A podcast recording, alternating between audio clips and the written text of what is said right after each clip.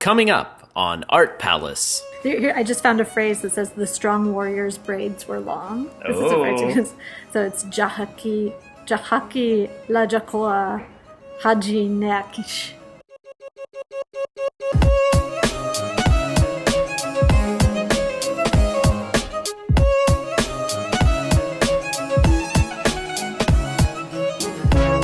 Welcome to Art Palace, produced by Cincinnati Art Museum. This is your host, Russell Eyrig. Here at the Art Palace, we meet cool people and then talk to them about art.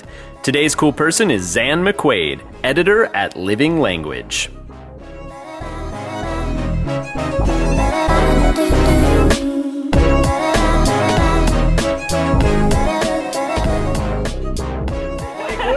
Don't even know what I should, how I should introduce you. My I have many roles and many I so basically my day job. I work for a company called Living Language. Yeah.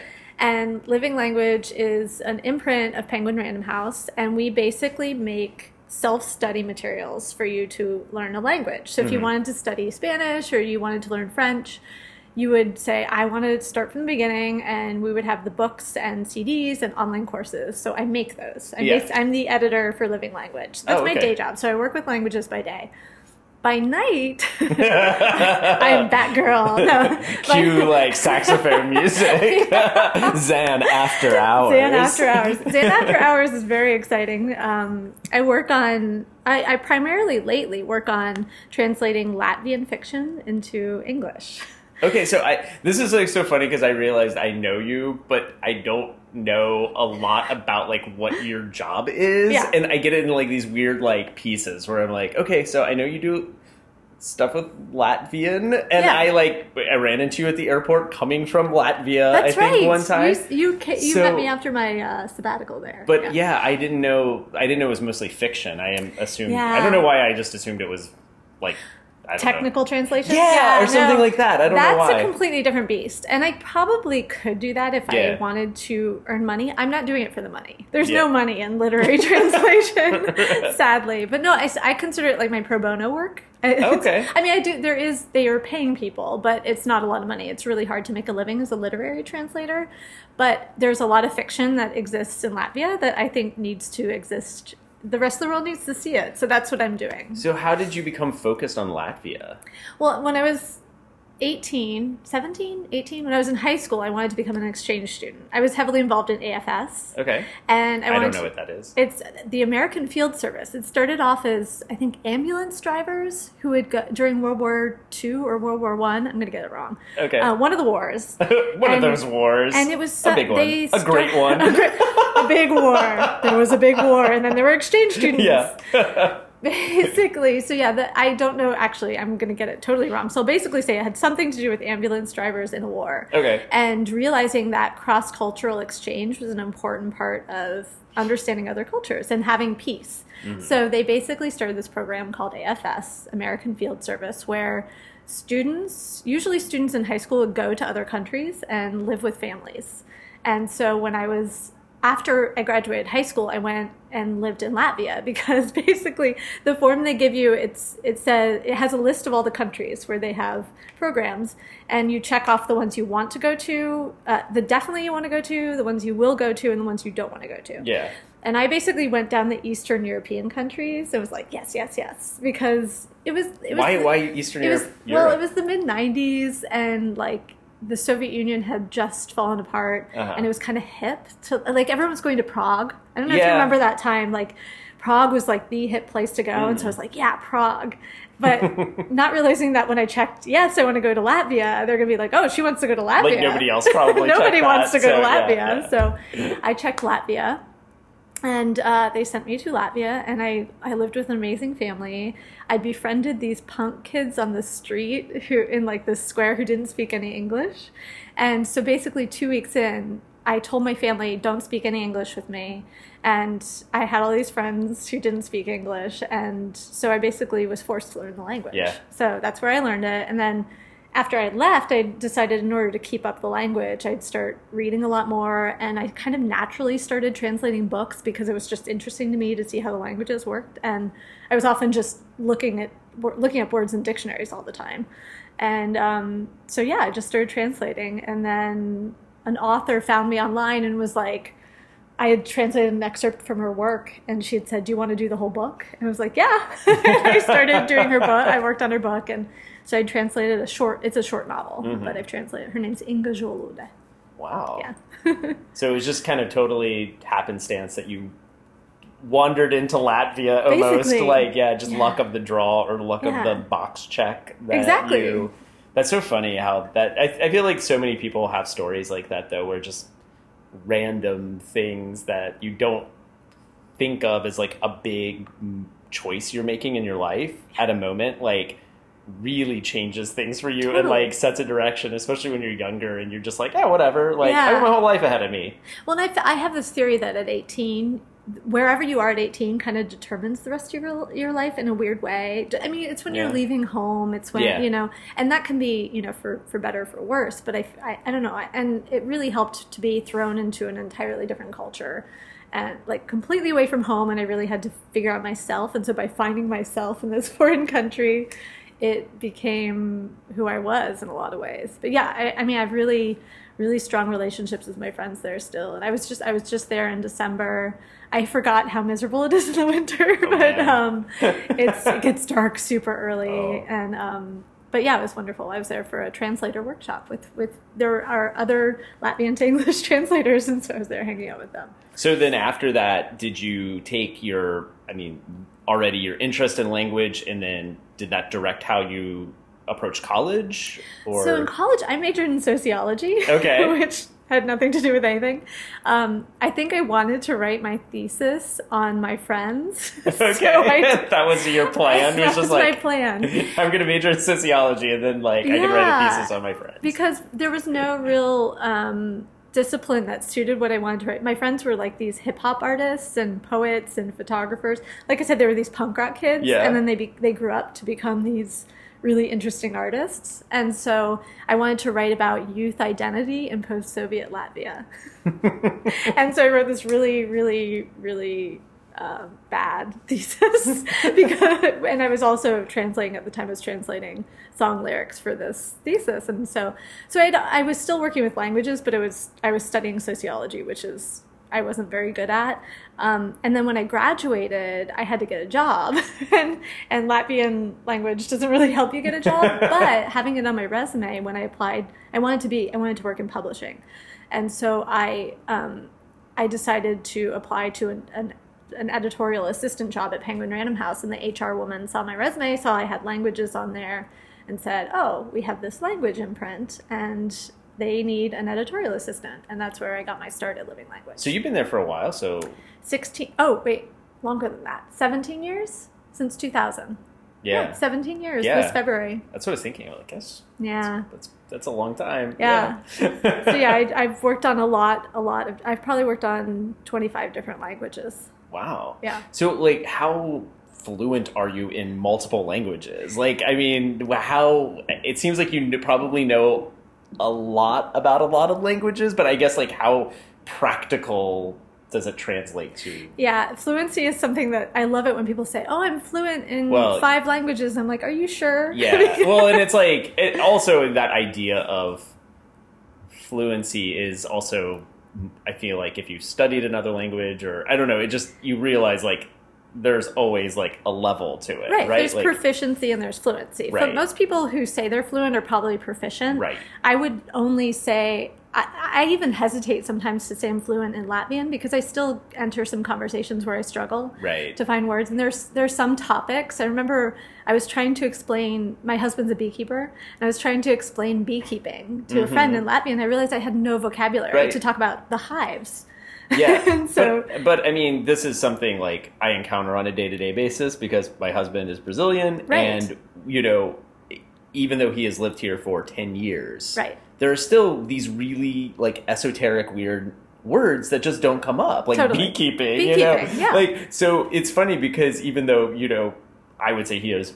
100% fluent in, Right. in the fact that he can walk around every day and like like you said walk into any situation and probably feel comfortable Right. for the most part.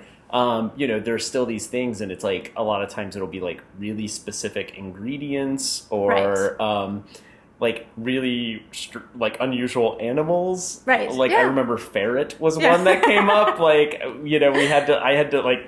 Th- That's like okay, get out, get out the translator. Like we got to translate Ferret ferret, into Portuguese. because like what do you remember? What it was? no, Okay. I don't. I mean, I'm worthless in Portuguese pretty Yeah. much. Like, other than I'm like, and again, this is like the idea too of like, I feel like my understanding of languages and how you can have like all these different sort of levels that you're at is is like basically right now I feel so ill prepared. If somebody asks me something in Portuguese, I feel like I cannot respond at all in Portuguese. I can understand what they're asking me, but Yeah. I have no idea. But that's step one. I mean, Yeah. and everyone always gets really scared because they think they have to be able to speak it perfectly the second you have a question. But you could probably, if someone asked you what you wanted to eat, you could probably find one word. Oh, I'm totally cool ordering. Like Yeah, food. I can order my food. Like So- that I'm fine in. I, I so you're like already so that's obviously because you have a that that was sort of either your interest or your first necessity. Yeah. And so you were thrown in in that deep end, and I bet you were.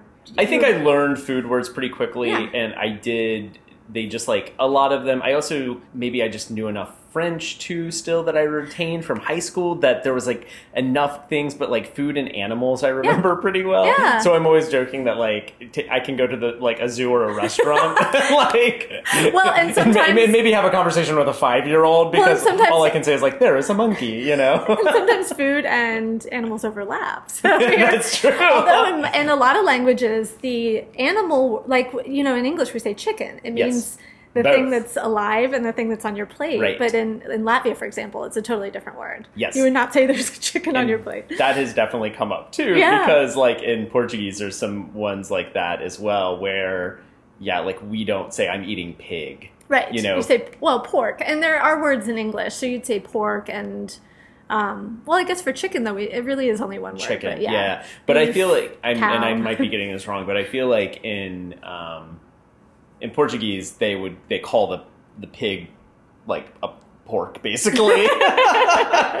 like there's a pork. There's a pork. yeah. a pork in the pen. That's Yeah. interesting. So I think like that there's every once in a while like Yeah. some of those little like things come up where um I- feel like we have a lot of words too for like specific different words for like baby animals too. Yeah. That's yeah. like really spe- that's another one that's like just so specific that you don't use all the all the time. Unless you were talking to a child or Right. you were reading Right. a children's storybook. Yeah, right, yeah, it's because all it's funny. Yeah, that is funny because like ba- kids things, you like learn all those things when you're younger, and then you never use them again because you don't talk about like baby kangaroos all the time. There was I, when I was in Latvia this past time. There was this pen of rabbits, and it was like a Christmas village of rabbits, Mhm. and they had all these different words for like. It was basically like like the, the word for the bunny tail. Like, do we have a specific word for bunny tail in English? I don't think we do. We just say the bunny tail. So they have a specific word in Latvian, and it was everywhere on this. And I had to ask someone What because is that? Yeah. they have. It's only a word that it's a word that only children would use. So there is no need to. That's another thing too. Um, I feel like we have a lot of um, collective nouns for things Mhm. that, besides all the weird ones, but Right. like even just when you're talking about, especially animals, like you know, a herd of this, or Right. you, you just uh, like. And I feel like that gets really specific too for somebody Yeah. learning English. Exactly. like, oh wait, what? You, it's you can't- yeah and you only so you only learn what you need at any particular at any given point in time and and yeah it's it's about exposure and then the other thing i was going to say to you before is when you were talking about your function in portuguese because I, I bet you're better than you realize i bet if you were thrown really in the deep end and you had to fend for yourself you'd co- you would find the inner strength to come well, up with some word no. That's that- that's also that's also head. why I don't. I I feel I'm really inexperienced at speaking Portuguese because I'm never in a place where I have to. Like, immersion is the best way Yeah. to learn a language and I'm so because I'm uh, basically it's like yeah, my skill is what I'm doing, which is I'm surrounded by people speaking Portuguese, right and I'm hearing it, Yeah. but then it's like it's often easier for you know my husband to translate for me or exactly something and you have that crutch if you Yes. if that were taken away Yes. you would you would find that. a way Yeah, and And- and, there's also there's some self consciousness too. Of course, like you're saying, like Yeah. I don't like I would I found that the person who I would speak to the most, I would try out Portuguese was like my seven year old niece. Yeah. Because I felt like she was going to judge me less. Right. Yeah. And, And- you're more co- so you're and you're instantly probably more comfortable and confident when you speak with her. Yeah, totally. Even though she was actually the only one who would correct me. Right. Or I mean, some, some other people probably would too sometimes. I think like my mother-in-law would correct me if I said something like really confusing to her just like wait what like Yeah. i have no idea what you're saying but um yeah she would like she was you know kids are so fearless that she would just you know cor- correct my pronunciation Yeah. like Yeah. eh, you know just be like eh you know like That's all you need, and you need Yeah. one person. You need a person you're not afraid to speak around who will correct you, and that's Right. really. And then you're great. And I, you know, I speak, I speak a different level of language around with every single person I speak to because of my comfort level with them. You know, if I'm, if it's a really good friend or my my host mother in Latvia, I speak really great with Yeah. both of those people. But then if I have to speak in any any sort of professional capacity, I'm useless. Yeah. I turn into a puddle because I get so nervous. So But that is, I mean, that's interesting. The different like social ways that the language actually changes, Right. And how we, when it's your native language, you just know how to turn that switch and change gears and like, Yeah. well, now I'm speaking professional speak, Right. and now I'm speaking casual, laid back Yeah. speak, and it's like that has when it has to be a learned right, um, behavior. That's yeah, that's tricky. But I, I also think about that a lot when just thinking about um, the way we think of it reflecting like ideas of class yeah, is really interesting because it is, I almost think of it, uh, class as like a script Mhm. you've been given to learn. yeah. And it's like you show, if you show up to the, to perform the wrong script at the wrong time, Right. basically, it's like, oh, you're not, you're, Exact- you're, you don't belong here. Yeah, I mean, people always think that we don't. I mean, when you're learning another language, you learn that there's a, a polite form and an impolite Yeah, form. yeah. And people always think we don't have that in English, but we actually do. It's just a different way of code switching Yes. based on circumstance. And, Yeah. and having the right language for the right situation Right. becomes like this really specific skill and you're either born it's it's a fluency you know like are you Mm-hmm. Yeah. fluent in class speak are you fluent in upper class or Absolutely. or business English, you know, and and yeah, people and and there's there are a lot of criticisms criticisms right now with like grammar prescriptivists who will say you know the whole thing with like your and your Right. which is a spelling thing that's that's that is an autocorrect thing entirely or saying you know there's this new thing now in english where people say um, between between you and i which is totally incorrect but Right. people think it sounds more correct so they'll say that it's Yeah. between you and me Yeah. um, so like there, but there are these all these things that people are doing. And it's obvious that they're trying to fit into a certain situation, and they're either getting it wrong or or it's becoming the language because or, it's or yeah. that's really fascinating too when you know I, i've done the, and you maybe have done this too where you know like pronunciation is a really interesting thing Mm-hmm. yeah. of especially of, of foreign words that are have been adopted by english Yes. and you don't know like well i know how this word is really pronounced right. but you there's like a certain sort of like pretentiousness that you feel like saying it correctly might and so you kind of have to and i do think there is like a point where you go well, well this is how we say it in english Well, yeah. Like, are you and this gonna- is okay when you go to a restaurant? The most awkward thing in the world for me is going into a restaurant. Do I say bruschetta or bruschetta? Yeah. actually in Italian it's bruschetta, but no one says bruschetta in English. You say bruschetta, Right. or do you say? I'm not going to go to a McDonald's and order a croissant sandwich. it's you know, Yeah, it- yeah.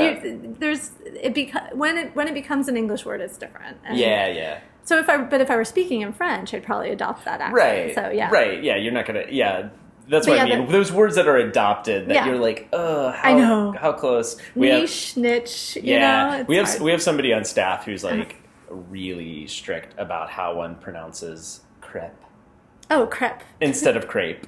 Ah, and it like Yeah. really bothers her to hear people say crepe. But I'm just like, eh, that's how that's how Americans say it. It's yeah, are they are they speaking in French about a crepe? No. Or are they okay? Then, Then- they can say crepe because right? it's Exactly. an English word. That's that's how we we know it is Yeah. an English word. Yeah. Or it's like the same thing if you. It's like you don't expect somebody to be like, oh, we went and did karaoke uh, this weekend. You know, Yeah, like, exactly. we're gonna say we went to karaoke, right? Like. and also, I mean, English is such a mutt of a language anyway. That the- all Right. our words. So, like, if we were being really prescriptivist and really loyal to the original pronunciations, we would be speaking. We we would sound like basically like Chaucer. You know. So I mean, that's kind of what it, that's kind of what it was like. So. It you know, and it's fine. Like if people want to hang on to certain pronunciations, that makes total sense. But it's language is fluid as long as you're being understood. Understood, Right, It doesn't matter. right. So yeah. Yeah. So um, one thing I, I keep we, we're not talking about, but it's sitting on the table. Oh, is yeah. you you've also uh, dabbled in fictional languages. Yes. So I edited. I had the the fortune to edit a, a language course on Dothraki, which is uh, the language of uh, Game of Thrones. George R. R. Martin created this language for his books, and there are about twenty six words or phrases, something like that, in the language. Yeah, I was gonna say he does. He's not like a Tolkien who like goes Nope. overboard. I, I feel like he pretty much. I've heard him say like he invents it. Almost like you were talking about necessity. Like Yeah. he's he's very like practical. Like Yeah. no, I get I do write what I have to write, right and then basically that's it. yeah. so he created you know and he was apparently he was very good at what he did create even even though it was a small amount. And then when they when um, hbo decided to do the television show they decided that they wanted to have the dothraki people speaking in dothraki which is wonderful. Like it's it, it's the coolest thing. And it's um, they actually ended up hiring david peterson to flesh out the language. And when you say it's a fictional language, I, I almost want to take um, issue with that because Yeah. it's an actual language. yeah. I, it's he he made a full grammar. There's A, an actual language inspired by a fictional universe. right. and so I mean, as soon as like. If, if we were to start speaking like a secret Russell and Zan language only, Yeah. that would be a language because we'd be using it. So Yeah. any language that exists in the world and is being used, it didn't naturally develop. So that's the only difference. So it was like you said, it was it was established in a basically it's like a test tube language. Yeah. so you have test tube babies; they're actual babies. You know, they're they're they're uh, human human beings. Is there things about that, like when somebody you can tell when somebody is creating it in that test tube that is actually more functional or more practical than sort of the way a language develops over time? Probably, I had never thought about that. That's a really interesting thought. Just because you can think of like how weird, like how language kind of mutates, Yeah. and is sort of just like, like, isn't always simple or practical Or a way- logical. or logical, right? Well, I think what's interesting is when um, people who create languages, the really good ones, like Dave, David Peterson Mm-hmm. is a fantastic language creator. He's a really smart guy. And when the, the good ones, what they do is they take into consideration the entire cultural history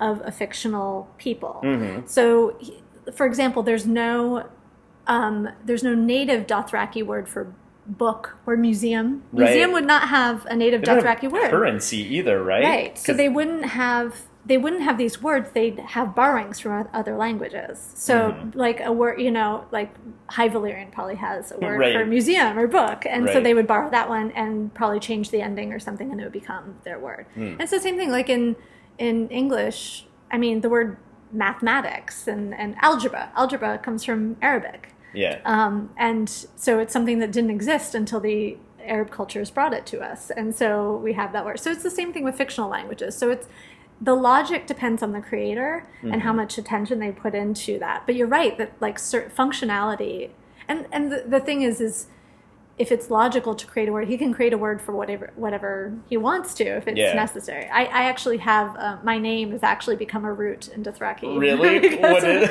it, well, um, so root. So there are different root words. This is going to get really boring, but um, and the root zan uh, means or zan. It's actually pronounced in Dothraki. Zan. Zan um, means stable or steadfast, which I was really flattered that was really, I, I, I yeah, I, I, it made me happy to have that. I'm now part of the Dothraki language.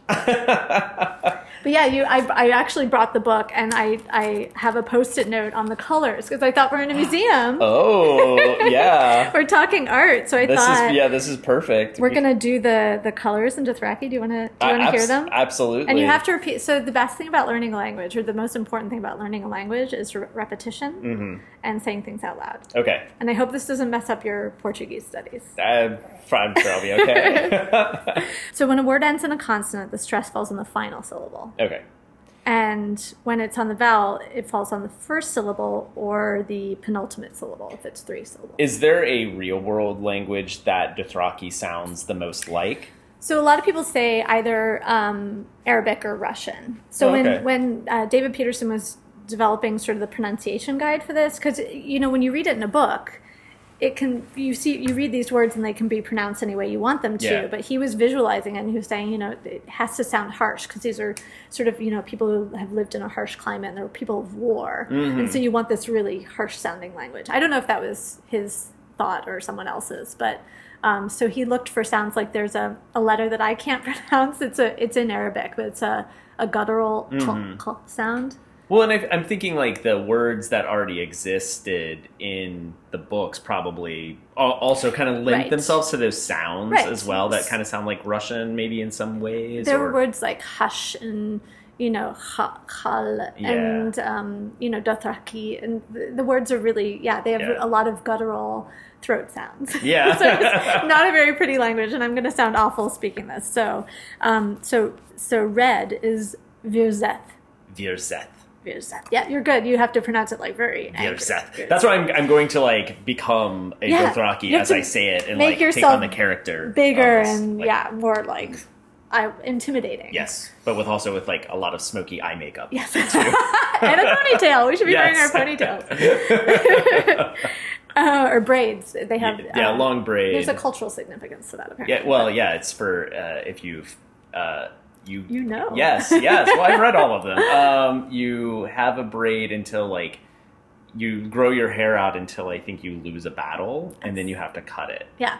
So- or sometimes you're, yeah, they cut it off. Right. they take the braids to their enemy. Yes, yes, that's right. So basically, you, you eh, the longer your hair, the more you know successful in battle you've been. Yes, exactly. I was going to try to find. Oh, the here we go. Here, I just found a phrase that says the strong warrior's braids were long. This is a phrase Oh. because so it's Jahaki Jahaki Lajakoa Haji Neakish Neakish. What's the last word? Neakish. Neakish. I think that that's the verb. It's the it's an adjectival verb. This is really dull stuff. Let's go back to colors. colors, colors, colors. They're pretty and easy. So yellow is Veltor. Veltor. And I can't roll my R's. So if you can roll your R's, you can do, Do you better. roll? So you Yes. roll the last R? Yes, Veltor. but I can't do that. Veltor. Very good. Okay. Uh, and green is Dahan. Dahan. Yeah, Wait, so the uh, do, you, do you pronounce both A's? Yes. Dahan. You're so good at this. You're gonna become. You should. You should skip Dahan- Portuguese Dahan. and force. Yeah, this would be so, so much more practical. it would. Um, blue is uh, Feliz. Feliz. Purple is Reaven. Reaven. And there's probably a rolled R there too, but I can't do Re, it. Reaven. Probably, It's yeah. like a soft roll, Yeah, like re, yeah. re, just like You're one. st- yeah. This is my biggest speech impediment is not being able to roll my R's. Yeah, Hmm. so many languages have it. So Yeah. pink, which I don't. I guess yeah, the flesh is kind of pink. Yeah, So that yeah, it doesn't seem like a color like the Not really. Dothraki would be into. Like, exactly. Uh, Theaven. Th- wait, what is it? Theaven. Theaven. Theaven. Yeah. So it's like purple is Reaven and pink is Theaven. Ah, Theaven. they're men. They're related. Okay. Uh, black is uh, Kazga. Kazga. White. This is so. This has the letter I can't pronounce very well. It's got this guttural k, k sound, so it's zaska. I can't. Zascha. Uh, it's not a h. It's, It's a, a- k. Oh, like put your Zaska. tongue way the back. Yeah, this is gonna sound so awful. Zaska. Zaska. It's almost like you're swallowing it. Yeah, Zaska. zaska. Yeah. Zaska. Let's hope we never have to talk about anything white. This is like okay, so this reminds me now of uh, trying to teach our uh, my mother-in-law English words, Right. and so you quickly realize like what are seemingly really simple English words that are the first words you learn as a kid, Right, yeah. but you've been saying them all your life, but now you're like these are the ones you learn to spell, and Yeah. you you know, so one of the hardest words I think for probably a lot of people to learn in English is girl. Oh yeah, yeah, because Like, it's a really sound. it's that the RL is Yeah. totally swallowed. She was like Yeah. struggling with that Yeah. so much. So like, and even just like, I think the order of the letters was like one of those things where like just doesn't make sense. Yeah. It's like when we see a word that starts with like PT, right. and we're like, what? what? Yeah, yeah, Even though we can say like helicopter. Yes. Like we can say it when it's in the middle of the Right, word, but when you put it at the front, it's like, uh, what? And it's like that kind of thing. So she just could not like G I R L just made no sense Yeah. to her. So she would like reorder it Yeah. in her head and she would say grill, grill, grill. And then Yeah. we were like, no, no, no, girl. And then Yeah. she would go, she would start kind of making fun of us. We were like, girl, you know, like making all the, like basically that swallowing sound like Yeah. girl. My husband's British, and so like he would say "girl." I can't do it. I can't do a British accent, but he would Good. say like "girl." Girl. So it, it might be easier for her to just do the British pronunciation. Oh, Johnny has such. Now I'm like talking about your Yeah. husband. Like, this is like a this is like spouse talk. Welcome to spouse, Spouse talk, talk. with Ann and Russell, where we talk about. Um, but yeah, Johnny has such like. I was watching. I don't know if I ever told him this, but I love. Um, I was watching the Seven Up series of Oh, yeah, documentaries. There's and the kid from the, the kid, kid from Liverpool, and his like cadence is just like Johnny's. Like, I love how whenever people try to imitate my husband, they basically do Ringo Starr, I mean, which is Like, similar. It's yeah. I mean, all. there is that thing like where they're the most famous Right. Liverpudlians, so you just Yeah. kind of go to that. I guess like it's, but there's that. It is that like sing-songy cadence Yeah. of like it goes up and down. It's Yeah. like Yeah. so sorry. Now my imitation is just like making sound, like like not even saying words. That's basically what he sounds. Like he's like the Charlie Brown teacher. yeah, he doesn't say anything for real. He just goes, yeah, exactly. Yeah. No, but so you speak Dothraki now. I speak at least Do you remember any of it? None. No. Other. Wait. No. I'll test you. No, I don't remember any of them. Uh, Okay. I, but that wasn't enough. I said them once. You know. Yeah, exactly, exactly. You, You have, have to to- repeat it over and over and over. You have to repeat it, and The only problem with Dothraki is you can't really get practical experience. It's you can't true. you can't travel to. Vaes Dothrak is that a place? I can't even yeah, remember if yeah, that's a. that's a the pl- capital city. Okay. Yeah, all right. See, I'm like, is that a? That's a thing, right? Yeah. You have Exactly. to to cross. Travel there in your mind. Practice with yourself. No, but it's. I mean, it's been. Yeah, I. It's so weird because I don't differentiate now. Like when I conjugate a Dothraki, a Dothraki verb, Mm-hmm. it's like it's the same as conjugating a French verb. It's there's absolutely no difference in my head. So, yeah, they're all they're all useful to their different degree. But Hmm. yeah.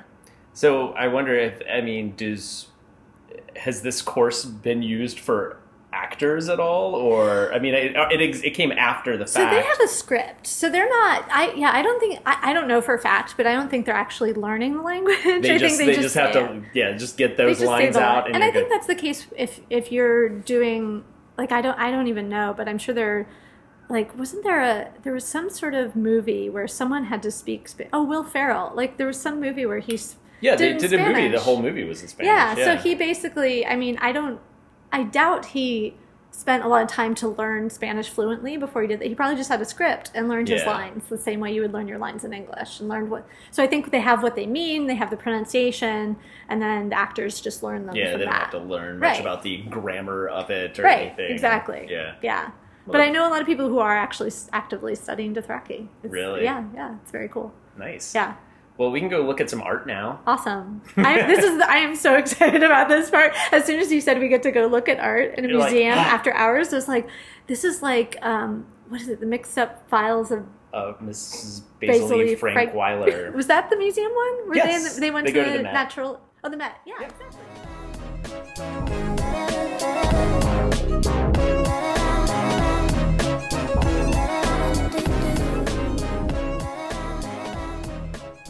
This is really cool. I'm already really excited to talk about this because I'm already seeing patterns, and I would anyway. Well, would- we're, recording we're now so recording. yeah so you can Do you want to say what we're looking at? Yeah, we are looking at slab with standard inscription of Ashurnasirpal.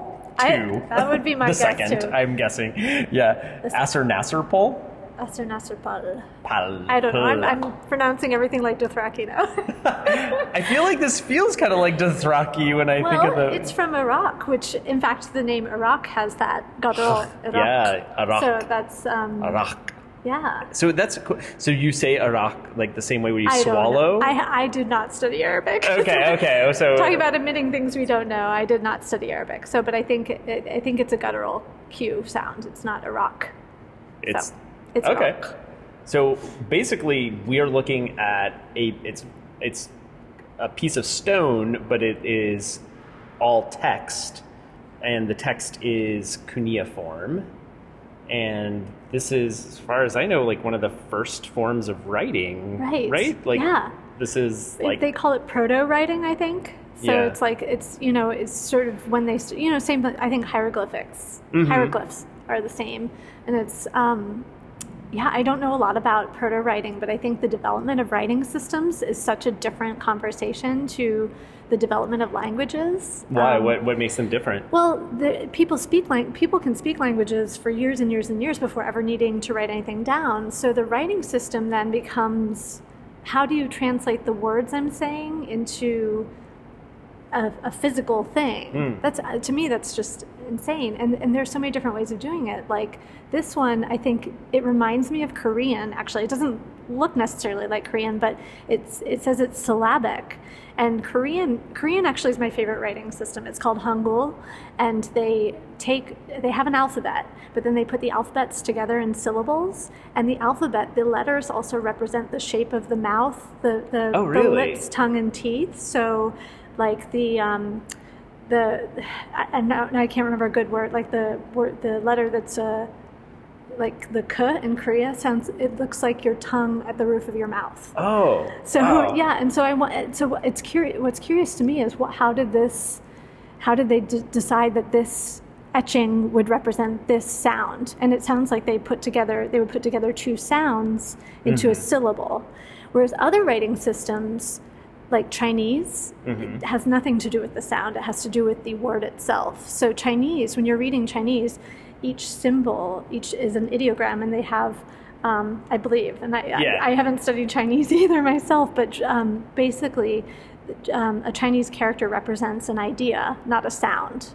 And Yeah. this, I think, it's saying it represents a syllable, so it's the it's the sound. So yeah, when you write, do you want to represent the sound or the idea? Hmm. And how do people interpret the writing? I didn't realize Korean was so different than Chinese, like Yeah. in that way. Oh, like it's completely different. That's so interesting. And it was um, Because isn't isn't Japanese more like Chinese? Like so it's Japanese is interesting because they have three out. They have three writing systems So they combine to write in Japanese. So you have uh, hiragana, which is an alphabet, Mm-hmm. katakana, which is also an alphabet, but it's used mostly to write foreign words. yeah, And then you have kanji, which are the Chinese symbols that right. they use. and those are like that's like the hardest one to learn, right? Right. Because it's like each symbol Exactly. corresponds to an idea. Exactly. Yeah. Same, so it's it's borrowed from Chinese. So, but they use it in combination. So Mm-hmm. in conjunction. So they'll use a kanji. Basically, they use it usually for um, things and verbs and sort of ideas. And then Mm-hmm. they'll- for the grammar, they'll use hiragana.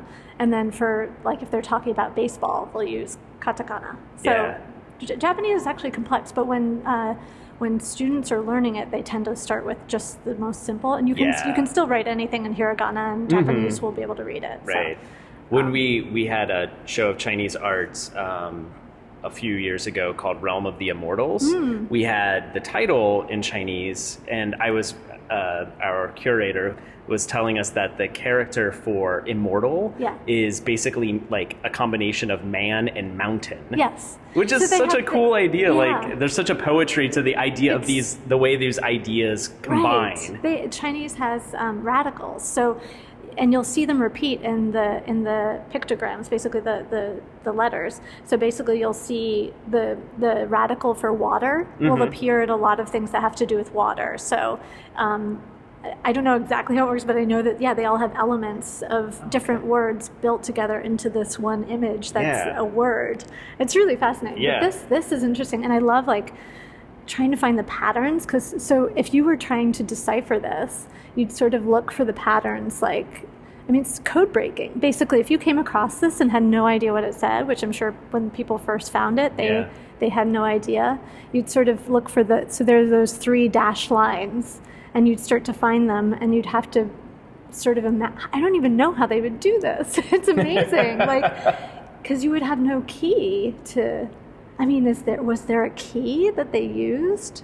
Like a yeah it's I don't know. It's just amazing. I don't know much about like how they trans. It's like everyone knows the story of like the Rosetta Stone Right. for hieroglyphics, but I don't which know. is our competitor, but we won't mention Oh, oh, oh. my company's company. It's okay. I was, I was speaking of the ancient stone, not the, The company. ancient stone, Yeah, exactly, yeah, which is no. wonderful. Um, but uh, yeah, no, th- I don't know about uh, cuneiform. Like, Right. how would you figure this out? Yeah, I wish I'm gonna have to go read up more on cuneiform, and I would love to like actually learn how to read it and come back here and just read this.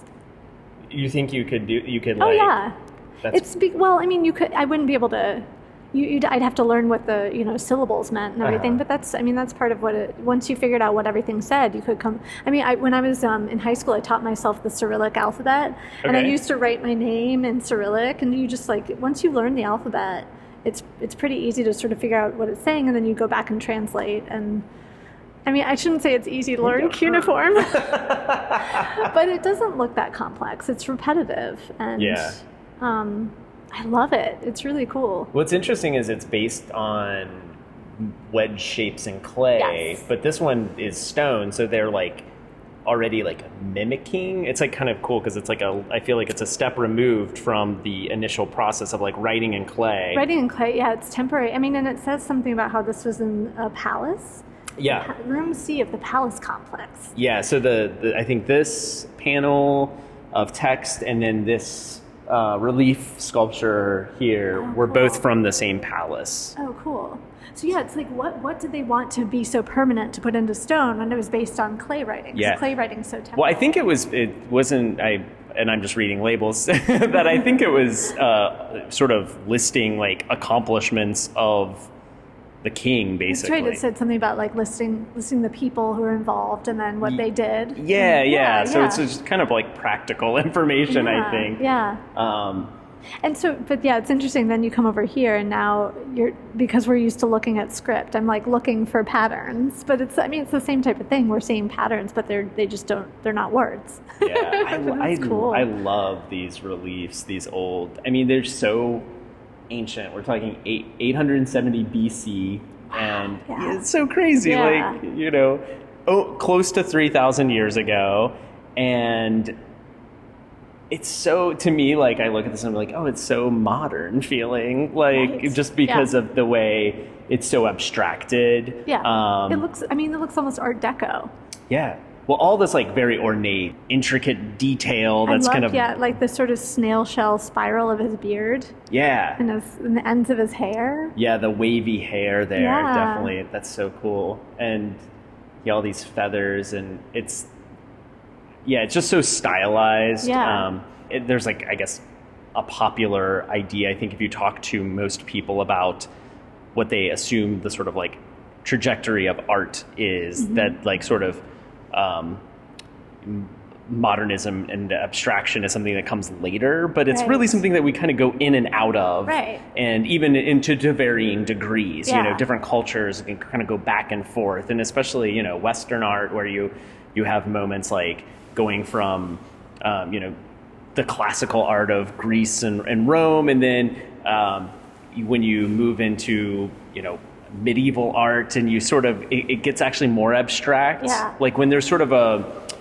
it's almost more spiritual or connected to ideas more. It gets more abstracted and less like physical about people. Um, Yeah, yeah. So it's interesting to see how that um, can be very symbolic or Yeah. in these ways. I think. Yeah, yeah. It's like why? Yeah, why did they abstract certain things and then make other things very like his nose looks like a nose. Yeah, right. Yeah, like these are like certain things, and and that's also it's it's interesting to think about how people draw sometimes, like a, they write in, in a Mm-hmm. Way. Like, um, you know, if I asked uh, a kid or an adult who doesn't have drawing training Yeah. to draw a face, Yes. what they would do is they would draw the various symbols they have for these parts of a face and put yeah. them in the right order to uh, resemble a face. Whereas um, they're not like necessarily looking at a person and, and trying to capture a likeness, but they're saying, well, this is a symbol for an eyeball. Right. This is a symbol for a nose. This is a symbol for an eye, another eye. This is a mouth.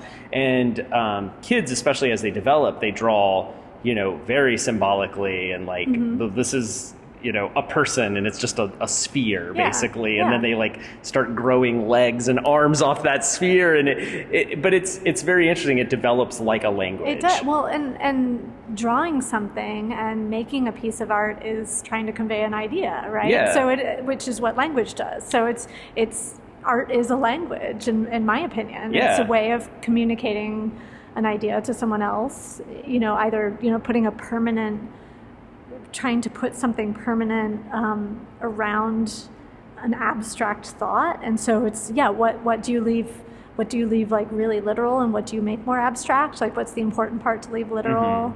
It's just it's it's really a different way of communicating. Well, and it, it makes me think too of the, the way like sometimes we think of pictures as like cross cultural, but they're not always. You know, there are certain images that translate to ideas in one culture that doesn't translate Right. into others. Well, and when you learn a language, you have to learn the culture because if Yeah. you're not learning the culture, you're not fully understanding the application of the language. So it's the same thing. You can't understand a piece, piece of art entirely without understanding the culture behind it. Yeah, I'm thinking of like um, when you if you ever pick up like a Japanese comic and you're not used to it, you're just like, wait, what? Because they use Right. different, um, especially comics. You know, the, if you think about all of the sort of shortcuts we use to show emotions and things, and they use Yes. little symbols. Um, so when they're showing somebody is sleeping, Yes. they have like a snot bubble coming out of their nose. Oh, that's so weird. Yeah. So like it's like the Z's. Exactly. Instead of Z's, Oh. they'll show a snot bubble Yeah. coming out of the nose for sleeping uh, I wonder tired. what that comes from. I'm gonna have to ask my Japanese friend where that comes from because that's really fascinating. Yeah. So yeah, it's, it's I'm like sorry, I'm whispering. Like this is the nature of being in a museum. But After nobody's I was- here. You- Okay, so I can talk loudly. yeah, it would be better actually because I'm like probably gonna have to turn you up like on everything. I'm just gonna be like, oh. Okay, I'll talk. I'll talk up. louder. Anyway, yeah. Yeah. no, I was like, that's But why yeah, the- I'm holding the mic like I there know. next I know. to you. now so. I'll talk louder. So yeah, the the Z's are in Japan. That's really fascinating. Yeah. So it's just. Yeah, I don't know. I can't remember if they have anything else. Like, I don't know if they do also do a sound kind of thing like a Z. I can't remember, but I've definitely seen the the snot bubble and um, there's some other ones like uh, just the way they draw. Like, I feel like sweat and stuff too. Like, is a little more. Um, there's like an iconography to the way Right. sweat is drawn to show like stress. Right. Right. Right. Right. And not necessarily meant to be real, actual sweat. Right. So like this is stress sweat. Yeah. like I'm showing a person is nervous right now. Yeah, Um, yeah. It's that. Tra- I love that. It's like translating a cultural idea into a written or visual um, piece. Is yeah. That's just like a fascinating way of looking at art and language. Yeah, yeah. We can, we can walk around see if Yes. there's anything else in here we want to talk about. We've got a really- I've not been in this room. I don't think. well, I it's been here for a while. So I know, maybe I've been here. It, it actually it's funny because it's uh, we're literally right off the front main entrance, but it is kind of one of the least visited parts of the museum because when you come in, you go straight. You go straight. Right back. So this is just off to the side, off yeah, to the front. Yeah, Oh. if you oh. went right instead of going straight, you would be in this room. Oh, cool. So so everybody, go right. This is a cool room. yeah, it's got some so old it- stuff. Yeah, it's it's a place where people probably don't visit as much. So we're looking at some old Persian art actually Yeah. now. We're over just on the other side of the doorway.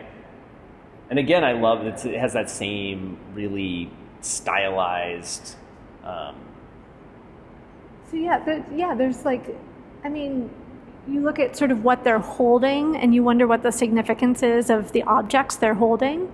That I'm sure when someone saw this on the wall of a palace, they knew exactly what that meant. Yeah. You know, they knew it meant like maybe she's is this an anteater she's holding? no, it's a wineskin. oh, a wineskin. Okay, Which is crazy because that's so much wine, right? that's a lot of wine. I know. I was just like, I saw that earlier. I was like, wineskin? That is like a ton of wine. that is, they they must have had fun in Persia. I know. I mean, you kind of imagine it's like well, it imme- immediately makes you think, well, this was obviously somewhere royal, Right, yeah, you know, exactly. like, the only people who would probably have access to this much wine, like you have to be important. So this, I mean, like you could think maybe this was a the same way like when you go to a store and you see a bottle of wine on it, you know to get wine there. I mean, I don't know that that's what this was, but that's what I mean. People would know that that's not an anteater. They would know that it's a wineskin, Right. and they would have an instant reaction to. They would just know what that person is doing. So it's this. It's it's all. This is all, as much a symbol as the cuneiform, only that's showing much more detail and specificity Right. than this is. So Yeah. because you can interpret maybe she's taking the wine to someone maybe she's stealing the wine i don't know there could love- be interpretations I love this this one Yeah. so much because of the lines. Um, yeah in her in her costume is it a her is it a she i assume it's a she but you it could see, be a I think he. I think of it as a he, but I Mm-hmm. actually don't know why I think that either. Um, that's interesting yeah I mean, there's not a lot of it's probably a he there if isn't a lot carrying of signs either way. a heavy bag of wine right. Probably if you uh, were from this culture, you you know in, in uh, 480 BC, it would be obvious to you because like uh, The you know, dress the would be- dress yeah. would mean one thing or the other. But yeah, the lines, the way the lines are, it's it's a really beautiful depiction of the way it, the fabric is hanging in this really hard piece of stone. That's what, yeah, that's what I think I'm th- thinking about. Is lines are such a, I don't know, they feel like such a 2D uh, Right. thing. So it's it's like that. Uh, this kind of line work I expect on, uh, you know, in ink on paper Yeah. almost. Um, so to see it and to be both, th- it's it's straddling this weird line between 3D 2D Right. um, that you can kind of see it both at the same time, yeah. Um, which is just kind of cool. Whereas e- even the pieces next to it, where, while they're very graphic in that same you know simplified forms, they don't have so much like reliance on line in quite Mm-hmm. Right. the way same way um, Yeah. as this one does. Yeah. Yeah, it's really cool the way the even like the fabric of his or her hat and headdress is. Yeah. Well, and I think they leave even like say that wineskin, Yeah. like they don't give it a lot of sense of volume, so they leave it so flat that Right. you just think of it as a shape, as like a flat yeah, shape. yeah. Um, it's really cool. Yeah. I don't know if It's there's so funny to think that this is something that someone would have passed every day of their life, maybe even, and would they have stood here and talked about it the way we are? Yeah, probably not. I mean, maybe I don't know. Like it's it's hard to know, and Like I said, yeah, they probably just had an idea of what it was and what it was. I just always like I when I look at things, I know this is like so basic, but when I look at stuff like this in, in the last piece, and I think like, you know, that one was, you know, 480 BC. The other was like what was it, 800 BC or something? yes, yeah. It's so funny because if you think about that too, like talking about a difference of like almost 400 years, Right. like you in my mind, I'm like, oh, these are around the same time period, right? But if you were That's like, Renaissance. Right. If versus- we were just like, oh, it happened 400 years ago, you would not just be like, oh, it's roughly the same time period. yeah. So it's so funny to like. When you, once once you're past a certain point, you start to be like, oh, it's all the same. But Yeah. you're like, no, those are like 400 years of I difference. know. That's crazy. Yeah, It's like um, our Cycladic figure that we have. It's a, it's in the ancient wing, and I can't remember. It's like it's I can't. It's like maybe like 2000 something BC. So you're like, okay, imagine the birth of Christ. Right. Now we are cl- we are actually like closer to the this event in time Yeah. than this sculpture was. Yeah, like, exactly. You just Yeah. think like, oh, it's a long time ago, and it's I like, know. no, no, like Think about how long, yeah. it's like so nuts. So.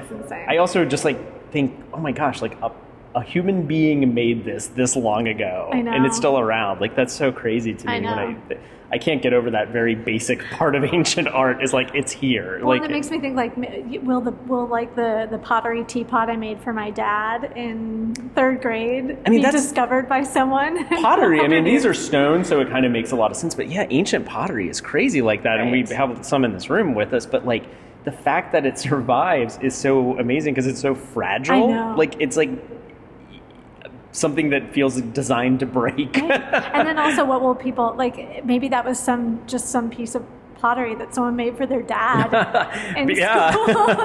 and like we're interpreting this entire culture around that one Well, sliver of remnant. Yeah, sure. Like you, you never with these kind of things, you always have an incomplete picture. So yeah, Right. you do worry. Like what what artifacts are we leaving behind that we will be judged for? Exactly. Be careful what you make. it could be in a museum in 2,400 years from now. Is that, what, is that how long ago that is? Yeah. 2,500 years. I'll let you do the math. I, I went to art school. Yeah, language people aren't so good at math. Math either, no. we deal with words, Yeah. not numbers. Who is good at math? Eh, Science. Mathematicians? Science people. Science people. Yeah.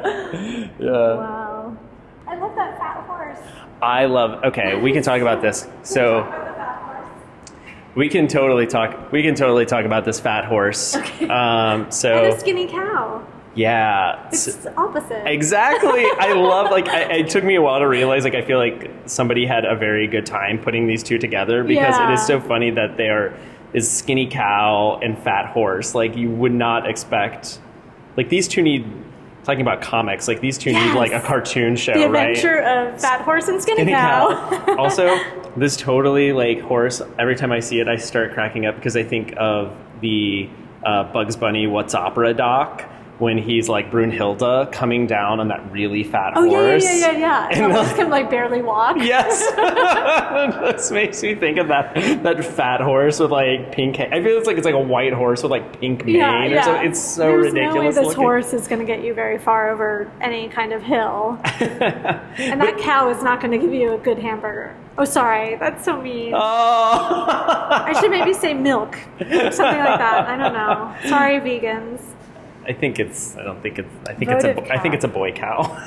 It's a calf, so it's a young. I mean, I don't know. I'm just looking under there, and Oh I yeah, think that's a boy cow. You're right. That's definitely a boy cow. It's just a. We can't tell the horse. Yeah, the horse is. We're trying to uh, gender too much. I don't know why know. I'm gendering all these objects. They're, Well- they could be anything. It is kind of funny though. Like, there's also like a kind of a practical reason of like, you like you don't generally make little skinny things out of clay, Right. Because they don't last. Like they break. Right, right, they right. break. Like when So they it's a dry. practical fat it, it kind of is a prac. I mean, it is kind of practical because like it just. It, clay lends itself to sort of chunkier forms and sort of the way when you're making something and it has to dry Yeah. um, I mean, for this, it looks like it probably they would have let it dry standing like this. I was going to say you can sometimes turn it upside down, but um, Well, and also it's supposed to hold something. So Right. if you want it to hold more than a horse's body, Right, right, yeah, you need the volume. The volume, because that I mean, the shape itself looks like you know almost bell shaped with a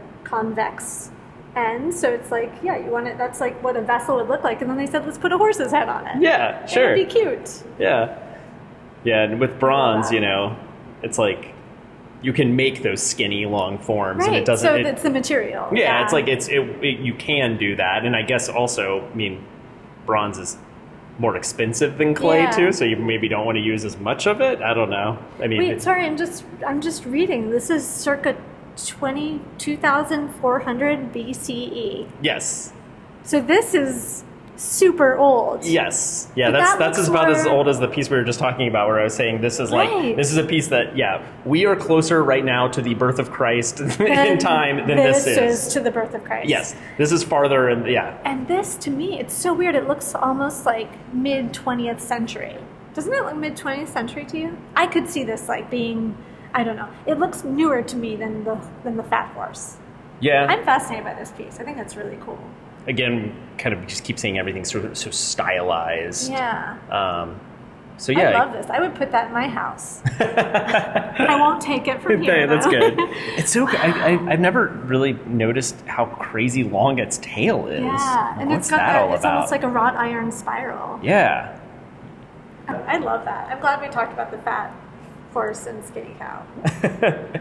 So now we've we've walked across to the opposite side of the room, and we're now looking at Shirin receives the portrait of Kusaru.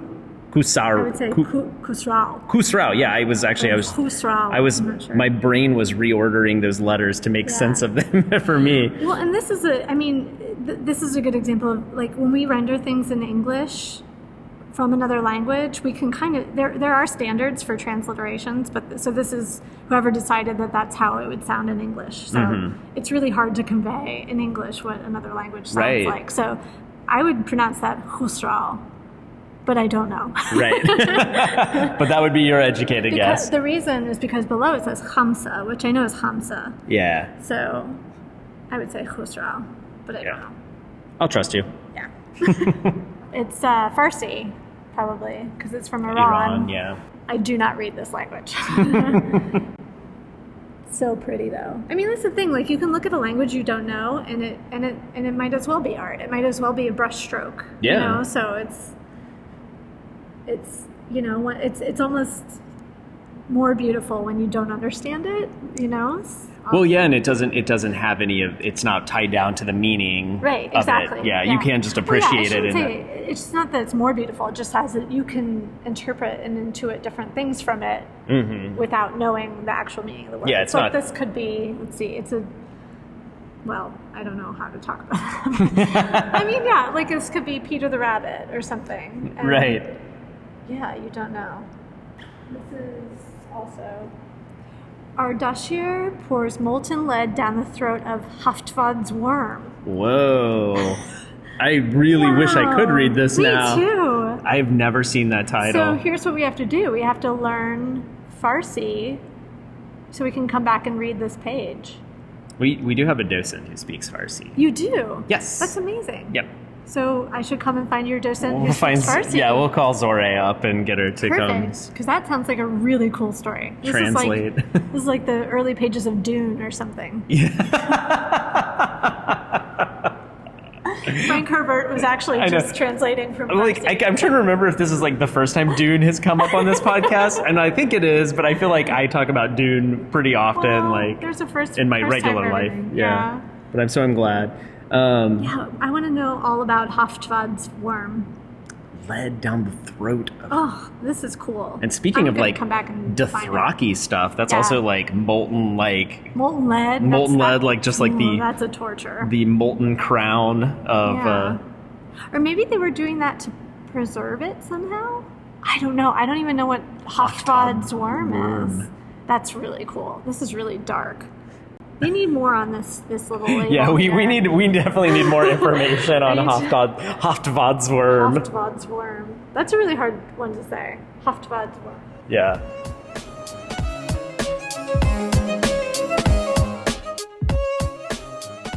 Thank you for listening to Art Palace. We hope you'll come visit the Cincinnati Art Museum and have conversations about the art yourself. General admission to the museum is always free, and we also offer free parking. Special exhibitions on view right now are The Poetry of Place, William Clift, Linda Connor, and Michael Kenna. The Book of Only Enoch and the Jackleg Testament, Part 1, Jack and Eve. And Employed, a staff art exhibition. And opening on February 11th are Dress to Kill, Japanese Arms and Armor, and Transcending Reality, the woodcuts of Kosaka Gajin. Don't miss Art After Dark, Queen City Royals on January 27th from 5 to 9 p.m. You can enjoy music from Wilder, make your own crown before you strike a pose at the Shakespeare selfie stand from Cincinnati Shakespeare Company, and eat and drink like a king with wines and cheese for purchase from Corkopolis. For program reservations and more information, visit cincinnatiartmuseum.org. You can follow us on Facebook, Twitter, Instagram, and even Snapchat. Our theme song is Offrande Musicale by Bacalao. Be sure to rate and review us on iTunes, like user BS Jones, who says, Russell is a natural. Really appreciate his energy, smarts, and humor. Aww. I swear that is not my mother. I'm Russell Eyrig, and this has been Art Palace, produced by the Cincinnati Art Museum.